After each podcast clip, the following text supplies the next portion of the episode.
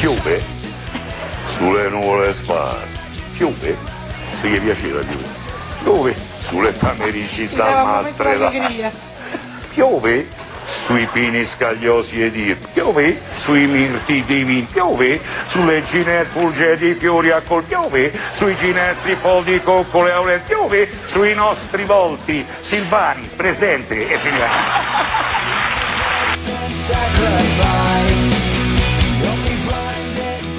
Maria Piera Cece, abbiamo voluto omaggiare Gigi Proietti Eh, così sì, perché sì, imitava il suo professore di italiano delle superiori che leggeva una celebre poesia di D'Annunzio dalla pugliese, un po' Dandini, un po' pugliese. pugliese, no, tra- straordinario, davvero a lui un grosso omaggio. Eh, insomma, la vedete, è scomparso questa notte il grande Gigi Proietti, 80 anni, proprio oggi, 80 anni. Allora, cara Maria Piera, ti faccio questo quiz. Oggi ho letto Vai. che mh, forse eh, spostano la didattica a distanza a partire dalla seconda media. Secondo te che classe fa mio figlio Mattia? Allora, fammi pensare, è nato nel... seconda media. Brava Maria Piera Ceci!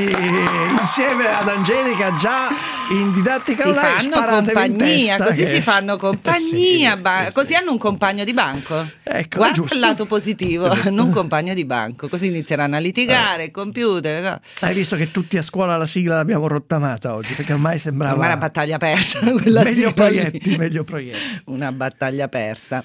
Sì, perché eh, ormai, vabbè, diciamo una battaglia persa per superiori perché oggi sta arrivando il nuovo DPCM. Secondo me, eh, per i ragazzi più grandi, come dire, ormai c'è poco da, da sperare. Probabilmente saranno in didattica a distanza per un po'. Al Per un po'. 100%, l'unica speranza è che eh, differenzino fra regioni e fra zone, cioè laddove l'indice di contagiosità sia più alto, eh, ov- ovviamente eh, si resta a casa, nelle altre no, ma adesso il problema si sposta anche su ragazzi delle medie che fino adesso erano rimasti a scuola perché si ipotizza di cominciare, come dicevi, dalla seconda media e insomma r- cominciano a rischiare grosso. Ecco, voglio segnalare una cosa che è successa negli ultimi giorni per Alessandro, prima di passare al nostro ospite, davvero i ragazzi cominciano a arrabbiarsi Mm. e questo lo trovo un bel segnale, intanto perché quando i ragazzi si arrabbiano secondo me è un sempre un bel segnale. Iniziano a fare manifestazioni, c'è una ragazza a Faenza A che... distanza. Sì, a distanza, che si piazza tutti i giorni col banco davanti a scuola a fare didattica a distanza col suo computer. Ci sono dei ragazzi che a Fossano, nel Cunese, si sono invece inventati una cosa carina per i loro prof, hanno messo tutte le fotografie sui loro banchi per non farli sentire soli, manifestazioni che ci sono un po' dappertutto. Insomma, i ragazzi cominciano a far sentire la loro voce perché sono i grandi assenti da questo dibattito. Che chi ne dica il presidente della regione Nonché le Campania grandi vittime. De Luca, De Luca, Eh, ma dopo magari lo sentiamo. Salutiamo un professore che è anche uno scrittore, io qua il suo ultimo libro che mi ha portato Maria Piera per la verità, L'arte di sbagliare alla grande, edito da Garzanti, Enrico Galliano. Buongiorno, buongiorno professor Galliano. Buongiorno ragazzi, Buongiorno. mi verrebbe da farvi lo stesso indovinello. Eh. Indovinate, io, io ho solo una classe quest'anno. Che Indovinate- classe? Indovinate che Secondo classe me, seconda media. Seconda Bravo, media. Fortunello. Eh, Senta Galliano, ma lei che sta per entrare a scuola, siamo sentiti poco fa, insomma, eh, cosa dirà questa mattina ai suoi ragazzi alla vigilia di questa decisione? Perché Sempre che arrivi la decisione. Sempre che arrivi, certamente, però eh, li vorrà no? un po' a preparare, sentiranno un giro, saranno un po' In smarriti. realtà, in realtà ormai è da circa dieci giorni che si ripete lo stesso copione e noi mettiamo in pratica quella famosa frase vivi ogni giorno come se fosse l'ultimo che si è trasformata in studia in presenza come se fosse l'ultimo giorno in presenza perché ogni giorno per noi è diventato potenzialmente l'ultimo e quindi cerchiamo di, di godercelo fino in fondo.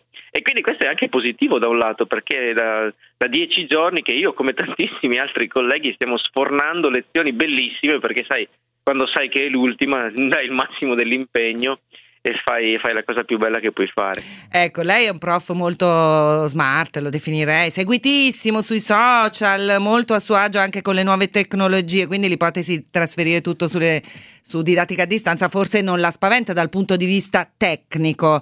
Però cosa perdono i ragazzi, cosa perderebbero? Usiamo ancora il condizionale, va?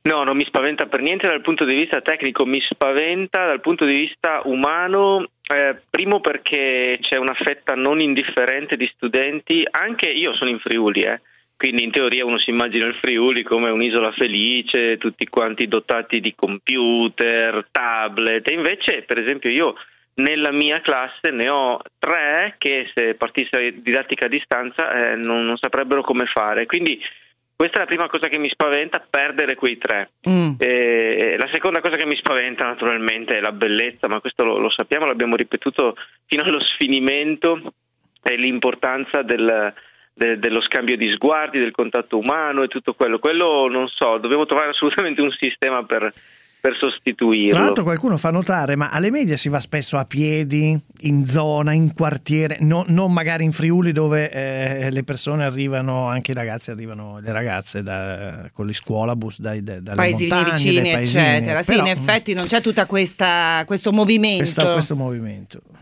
No, infatti, infatti eh, questa è la speranza residua che ci è rimasta è che non sia una scelta generalizzata ma che riguardi solo alcune zone. Ma, perché, per, esempio, per esempio, nella sua scuola quant'è che vengono, quanti sono i ragazzi che vengono? Adesso non mi dica un numero, però sono tanti i ragazzi che vengono con i mezzi pubblici?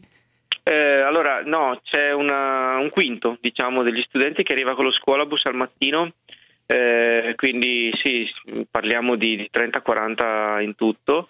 Uh, che però sì, vengono con lo scuolabus effettivamente, però tutti gli altri no. Vengono scuolabus, portati... quindi un servizio un mirato, non, non, non, i mezzi no, pubblici, non, non si buttano pubblici, su una... No. Eh, eh, eh. no, no, no. Senta, però insomma ci racconti un po' sti, questi ragazzi come stanno vivendo questa, questo momento, perché allora, insomma si dice che lei no, li sa eh. leggere davvero da dentro, tutti i suoi romanzi parlano di, di adolescenti e dei suoi ragazzi. Come la stanno allora, vivendo questa esperienza? Sono ci sono essenzialmente due grandi categorie. La prima, eh, gli entusiasti della presenza che, che fin dai primi giorni eh, cioè sono tornati e ho visto delle cose miracolose, cioè ragazzi che non, non, volevano più tornare a casa, volevano stare a scuola perché gli mancava, eccetera. Poi abbiamo una seconda categoria invece che io definirei i rassegnati, che sono arrivati fin dai primi giorni con una specie di consapevolezza che non sarebbe durata e quindi primo, diciamo, non si sono impegnati tanto in mm. questi primi due mesi, ma secondo, soprattutto li vedi un po' distanti, assenti, li vedi lontani e loro, loro mi, mi, mi, fanno anche pena da un certo punto di vista perché cioè, mi fa star male no? vedere che la rassegnazione è, è, meglio vederli arrabbiati, come dicevi tu prima è bello quando si arrabbiano, quando si... Beh, la rassegnazione a 12 anni è davvero una brutta cosa, un brutto sentimento, no? Gli stiamo eh sì. regalando questo sentimento che non è della loro età.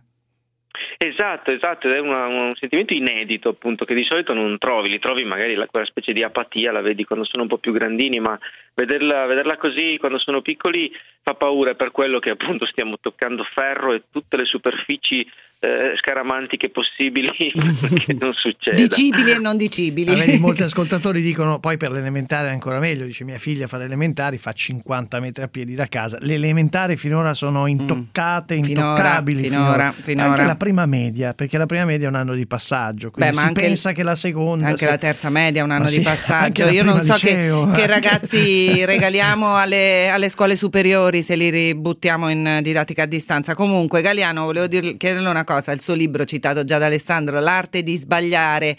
Alla grande. Alla grande. Chi è che sta sbagliando alla grande in questo periodo, visto che lei è un esperto a questo punto? Secondo me stanno sbagliando tutti quelli che scelgono di, di, di, di polemizzare eh, a tutti i costi e, e, e, concentrano le proprie energie contro eh, questo e contro quello, quando in questo momento, lo diceva già Leopardi nella ginestra, se vi ricordate, eh, l'uomo saggio è quello che se la prende con l'unica vera nemica, per Leopardi la natura, e per noi in questo caso il virus. Quindi vedo che c'è questa fretta di polemizzare mm. su qualsiasi cosa, ma eh, in questo momento non aiuta assolutamente. Non si fa fronte comune, non si fa fronte comune. Esatto, esatto. Grazie Enrico Galiano, ricordiamo l'arte di sbagliare alla grande, lo trovate in libreria. Piera Ceci come se fossimo in tv lo fa vedere anche giustamente ai nostri collegati su Facebook che quando arriva Piera Ceci tra l'altro c'è un boom di ascolti. Ah, assolutamente, mi, mi, vesto anche bene. Tutti conoscono il mio faccione ma non quello di Maria Piera Ceci. Galiano grazie mille, grazie. ci risentiamo in bocca al lupo a lei e a eh, tutti sì. i suoi studenti, speriamo Ciao. bene, speriamo, speriamo bene. bene. Cara Maria Piera Ceci, che altre notizie ottimistiche ci porti per settimana prossima? L'ottimista Maria Piera Ceci. Intanto cominciamo ad andare a cambiare la sigla. Dai, abbiamo tempo una settimana. So, eh, proponi a, a, a, Sebastiano Barisoni. Sebastiano, c'è un problema con la sigla. Uh, avremmo tu, tutti pensato. A scuola, tutti a scuola potremmo doverla. Vedi tu, ma insomma, forse è il caso di cambiarla. Vabbè.